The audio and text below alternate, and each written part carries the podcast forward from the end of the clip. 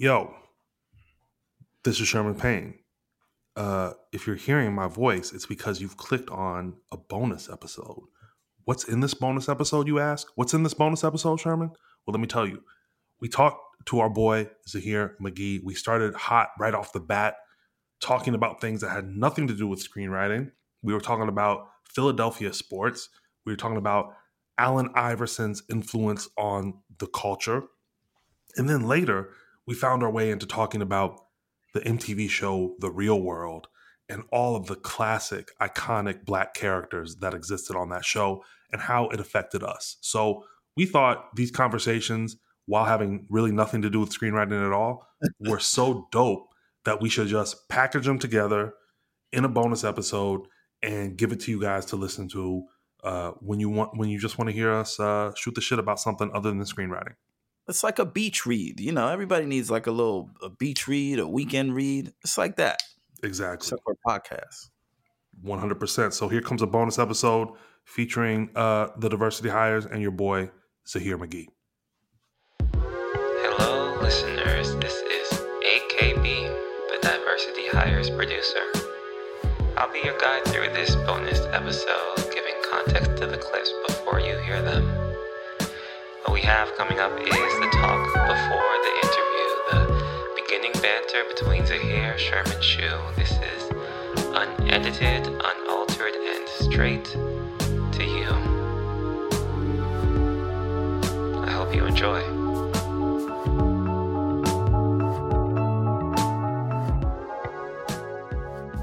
And though and though I have none of his singing ability, I did inherit the resonance of his speaking voice.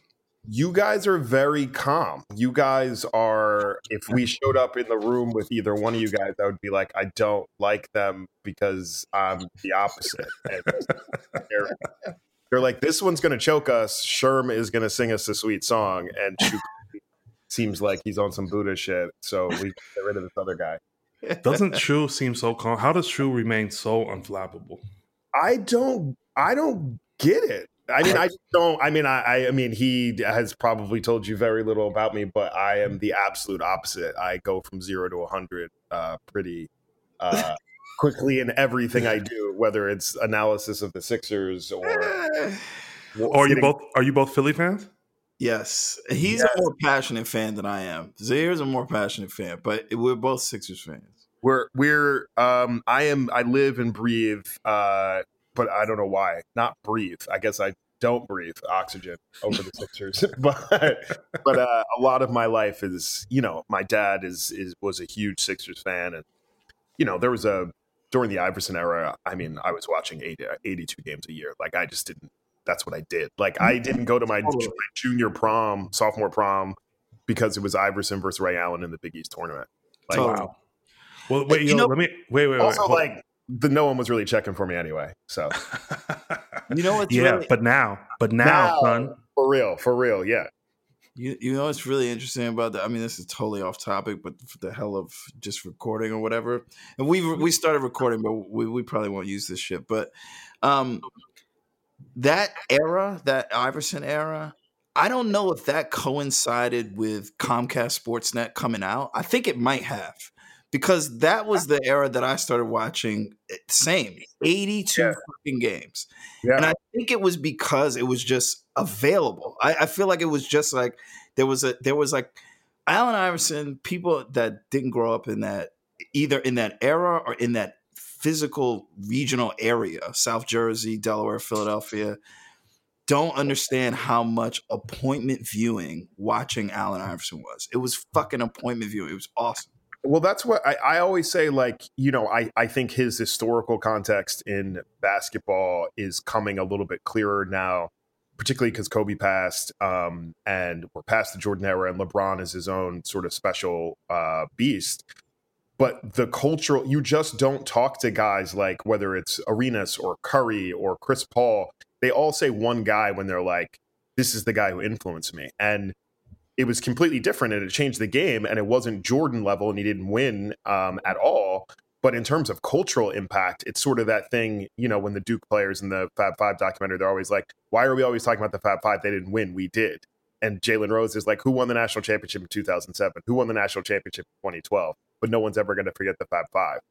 Iverson was like that. There's never been another athlete where that made me stood up, stand up, and say, "Oh shit."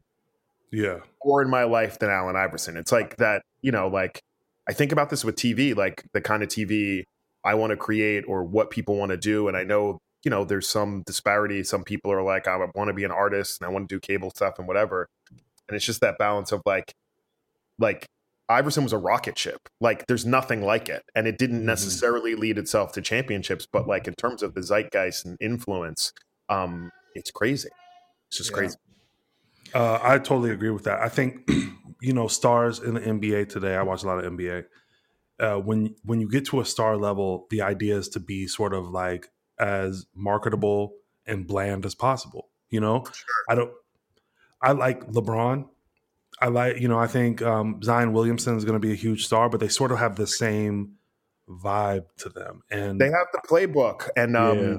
And you know, guys like Iverson, like you were gonna get he was gonna tell you the truth. Like there is no reason for him for that practice rant to exist. in the world, right? Like there's just there's just no reason. But but he had this humanity to him and this frailty. And if you read the book um, by the Philadelphia Inquir- Inquirer writer, Not a Game, which is the most like, you know, I think robust portrayal of his life, which shows not just the heroic moments, but the sad ones too. And Steve James did a documentary about um, his time in Virginia as well. Mhm. You were going to get the truth from him, and you don't get that from from a lot of athletes. Philadelphia's had a lot of them. Barkley, if you put a mic in his face, he was going to tell you what was up, you know. And um, the things I think about Ron Artest too, like you know, he was a troubled dude, but when you went to Ron Artest, he told you the truth yeah, you know and um you take the good and the bad with that so you saw the ugly parts of them um so there was nothing iverson could do where you were like well that's against character like he showed you who he was. He told you who he was. And and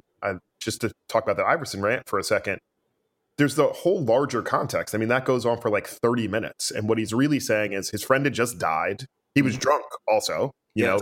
Yes. he had hit up his uh, favorite spot, which was Fridays.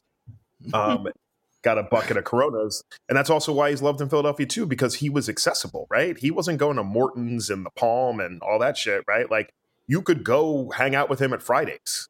Um, there's a really funny story, um, and then I'm sure we got to talk about something on Allen Iverson, but I will say it's the only people say like, "What's the one thing you want to write?"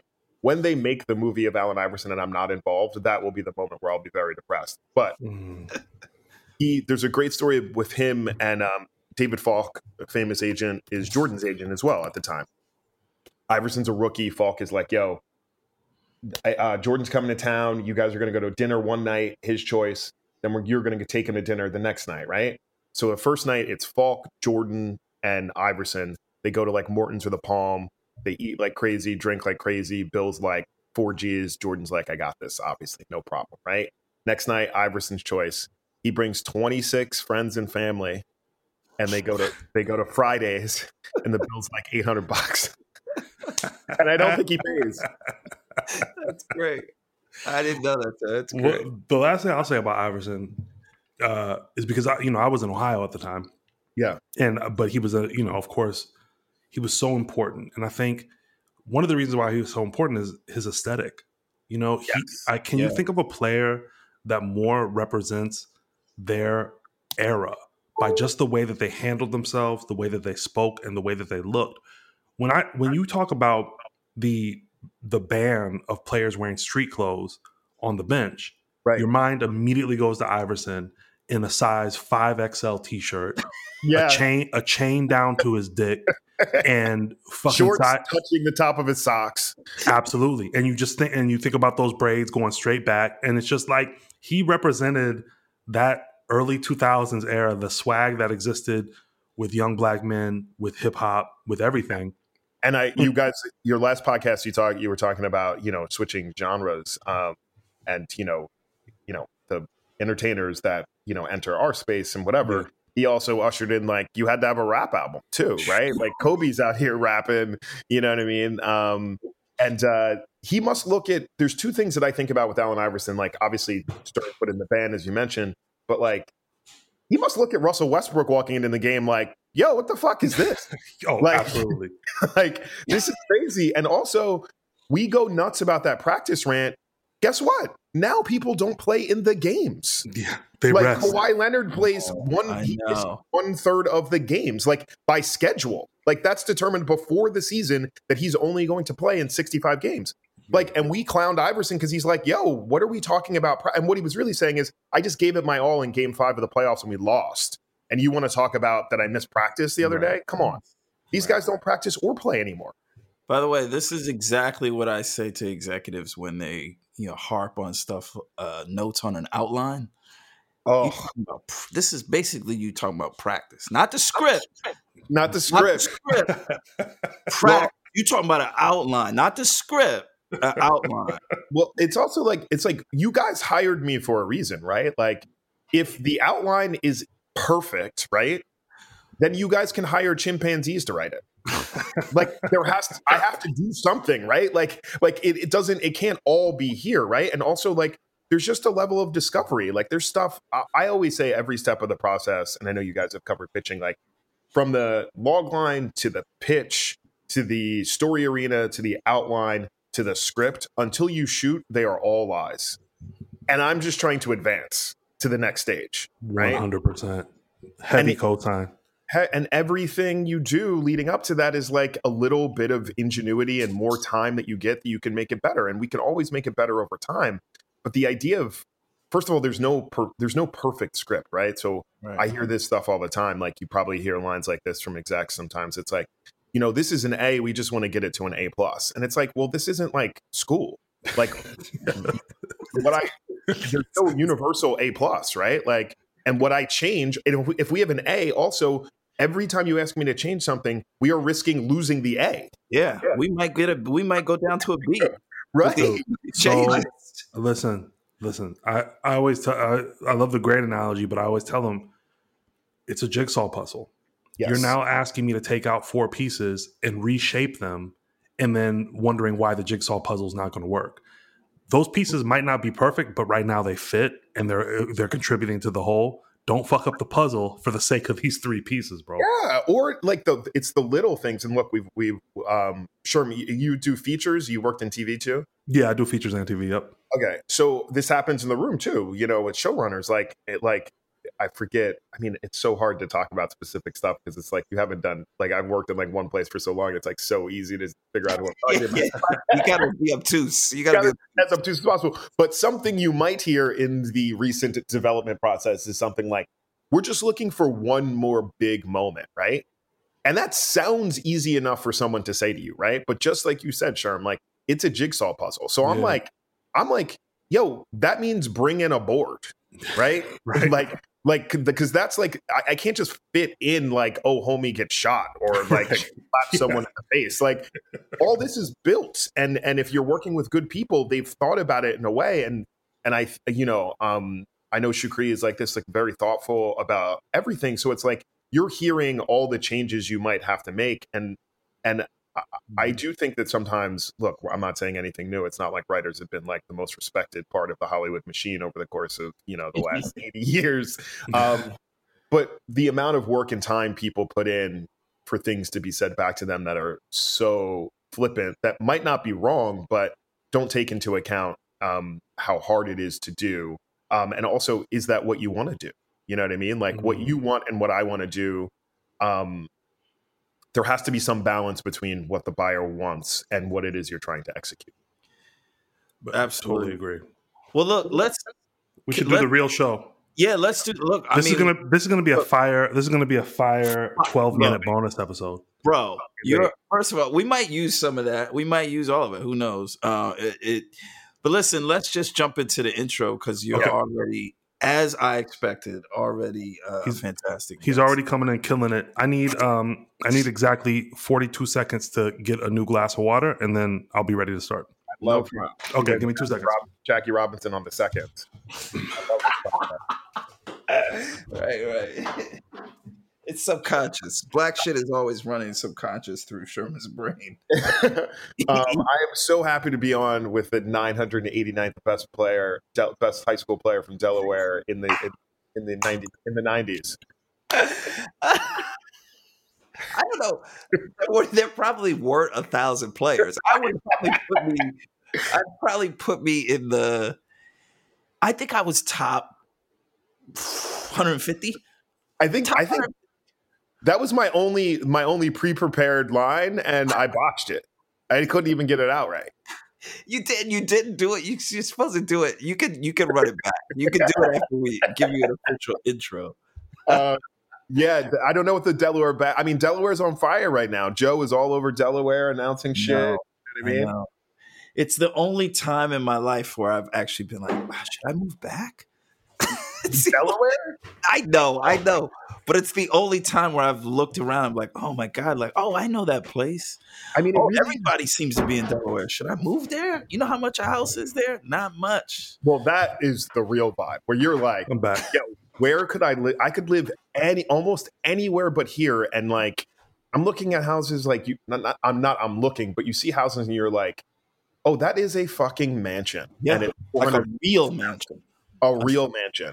Or like in the entrepreneur video, and that guy, the Broadway dude, it's like this fool bought a plantation for like 400 G's. You know what I mean? I'm in like 1,600 square feet, and it's like, it's crazy. it's insane. It's insane. All right, you ready, Sherm? Yeah, I'm here. Let's do it. All right, August. Uh, for note for our producer, August. This is going to be.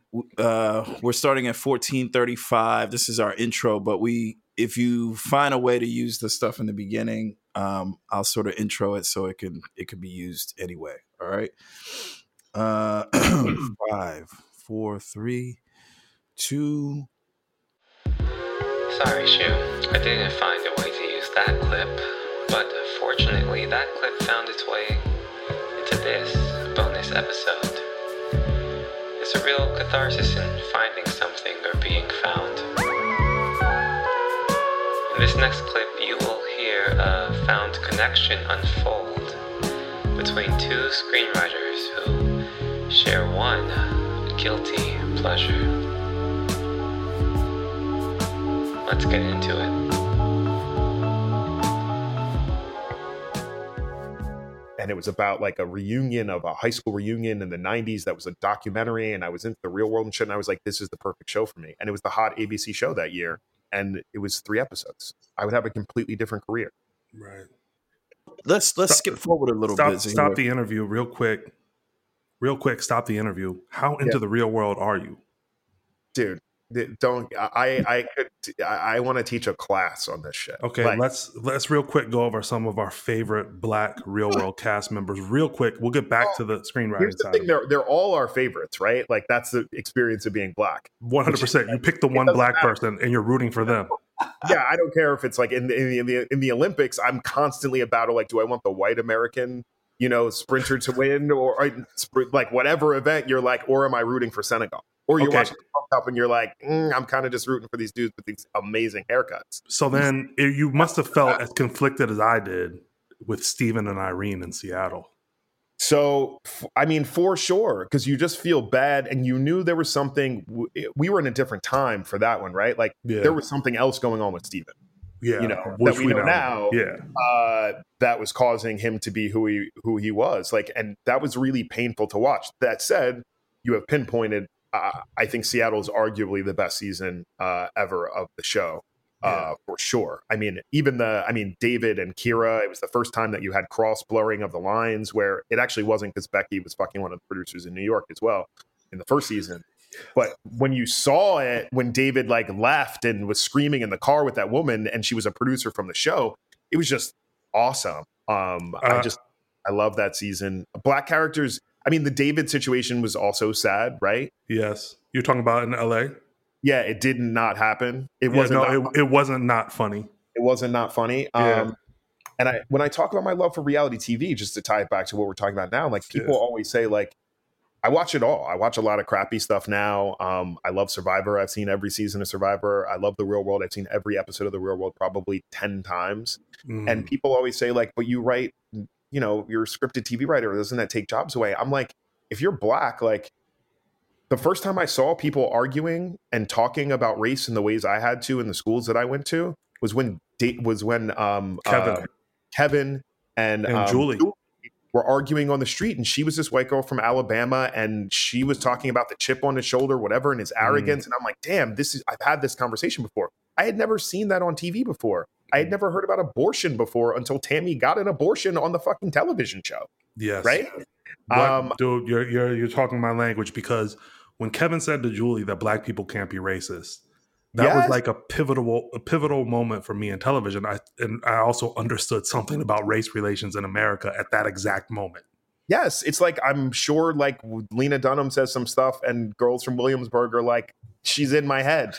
That was like one of those moments for me, right? Like I'm like, bam, and then I had never seen Two Men in Love until Yeah. I saw Pedro, um, and I'm forgetting his uh, Sean, Yeah. you know, and I didn't know anything about HIV, you know, and Puck was the first person who I think entered reality TV knowing what it could do for him.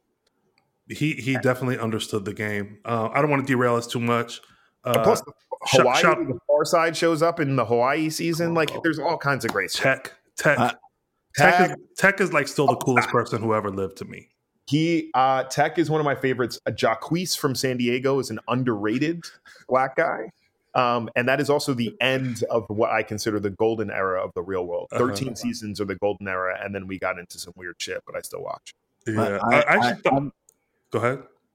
I'm just staying silent because I have no idea what you guys are talking about. My my um, real world knowledge begins and ends with Heather B and All Glocks Down. That's Oh, it.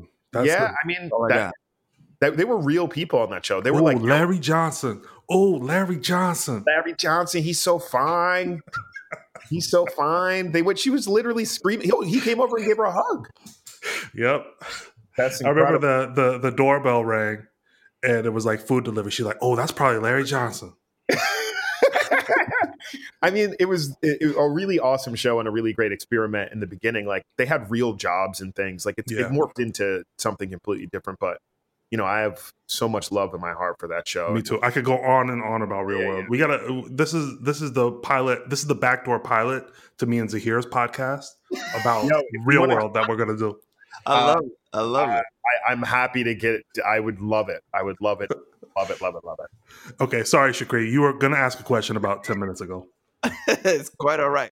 To those of you who made it this far into the episode, I want you to take Shu's words to heart whenever you need them.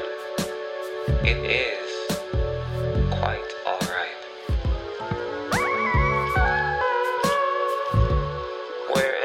last segment of our bonus episode now, and we start off with some poignant words from Zahir as he wraps up his discussion on his newest creation, Harlem's Kitchen.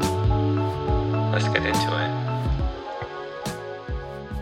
and also taking the idea of women in hip hop was very interesting to me um, because it's like a notoriously you know misogynistic and homophobic world and the perspective that we have later in life you know like these are these are moms now right like in the pitch i said um i quoted the little kim a crazy little kim lyric like i used to throw i used to uh I used to be scared of the dick. Now I throw lips to the shit. Handle it like a real bitch. Like, how do you how does she how do you explain that to your kid when they're like when they hear the song?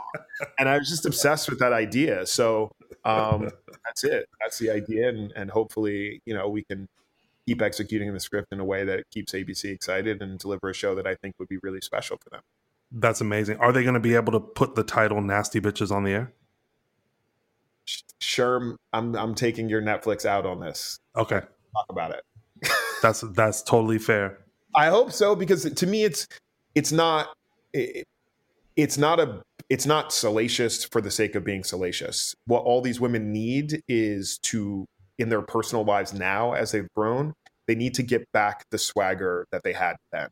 And I think given where we are in the world in terms of, you know, whatever that clown said to AOC and, you know, DJT with uh, Hillary and, you know, calling all these women nasty women, um, it's about ownership of that. Um, and Gotcha. um, and so I think it's really it's not meant to just pop you. It's it's meant to be thematically resonant, resonant uh, because uh, because they need to they need a little nasty bitch.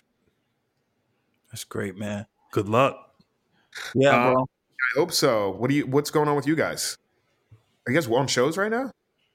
Uh, I just am wrapping up Shameless. Oh, nice. Yeah, I'm wrapping up Shameless. So we're in production right now. It's sort of weird because we finished writing all the scripts before we got, uh, you know, um, the okay from Warner Brothers to start shooting again. So we're sort of in this nebulous area where we're like prepping our episodes, but we're not really in the room. Sort of kind of doing it here and there over Zoom. Right. Yeah, got a movie coming out next week. Wait, what? Yeah. See, what you? I'm the I'm the third class citizen on this. no, no, no, no, no, no, no, man. We're You trying to get like you. now? Let me hear it. What'd you say? Shoot. You want to pump it now? No, no, man. We probably all right. cut, we should cut all this out. We should end with Zahir. We should end with Zahir. I'm just I'm just talking shit. So Zahir, thank you, man, for being a part of this. We really appreciate it. So you dropped super, super dope gems. Knowledge, knowledge, front to back. Um, Like you, you should call yourself like. No, never mind. call myself. I was gonna try to give you a rap name that started with KRS. oh, Knowledge reigns we we've had this conversation. Shoot, one last thing I want to ask is like, if you were a TV, if you were, if you could compare yourself in the room to an NBA player, who would it be? Oh, this is a great question. Wow. This is a fantastic question. Hold on, hold on, hold on. I'm trying to. Ah, okay. Oh God. All right. Uh, I'm gonna give you Rondo. Ooh. I knew he was going to say that. No, What, you 'cause- didn't. I No, was you- trying to think of. I knew he. wa- I knew it was going to be a facilitator. It's a facilitator. Boom. I Big time. knew it. Any best point guard, but probably Rondo because Rondo is a facilitator, makes everybody else better, but he's also fucking. He is crunch time, big time. When it comes down to it, when the pressure's on, when the when the people get scared and start like shaking and leaving and leaving their characteristics on the floor and all that, he's the person that shows up with a grimace and a scowl and gets the job done. I like it. Oh wait, Zahir. Who about? What about you? What NBA player? Shu, Shu knows this. Um, uh, this is going to sound terrible. This is the thing that's that I'll never work again after I say this. On someone else's show, like on if I'm if it's not my shit anymore, I'm I'm Lou Williams.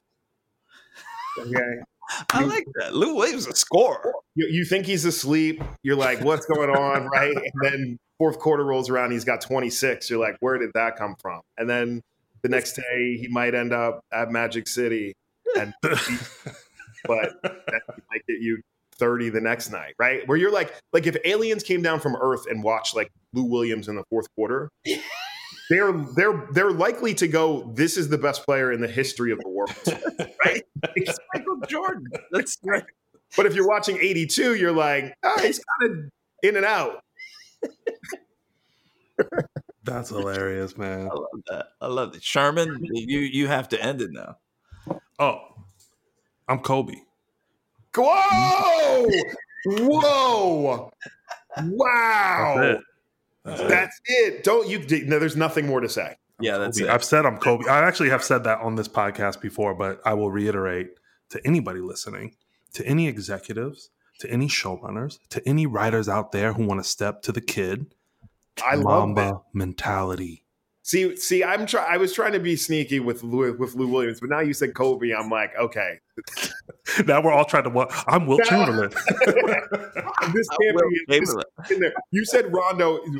Shukri made himself sound like a. Not only is he crunch time, but he's just helping people out. You said you're Kobe, which is like who doesn't want Kobe? And I'm over here, the dick bag who got busted in Magic City eating. I'm really probably. I'm really probably Cedric Ceballos, which is like you won't remember much about me, but I might have dropped multiple 50 point games. Said he was sneaky. You know, Sneaky he good. was from the Real World San Diego. You remember the highlights. You remember the highlights. Yeah. We have so much. We have to do a bonus episode. Should we have to cut together these Yeah, all this these is gonna- off-topic convos and just do uh, do? We have to release them at the same time. Yes. This has been the inaugural bonus episode of The Diversity Hires. This podcast is hosted by Sherman Payne and Shakri Hassan Tillman and produced by me, AKB.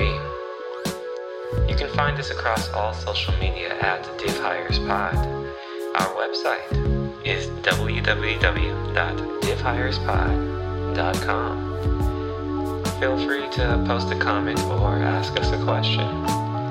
Please subscribe to our podcast and, if you can, leave us a positive review. Don't forget, none of this is possible without you. Thank you, and I hope you've enjoyed this episode. This is AKB, and I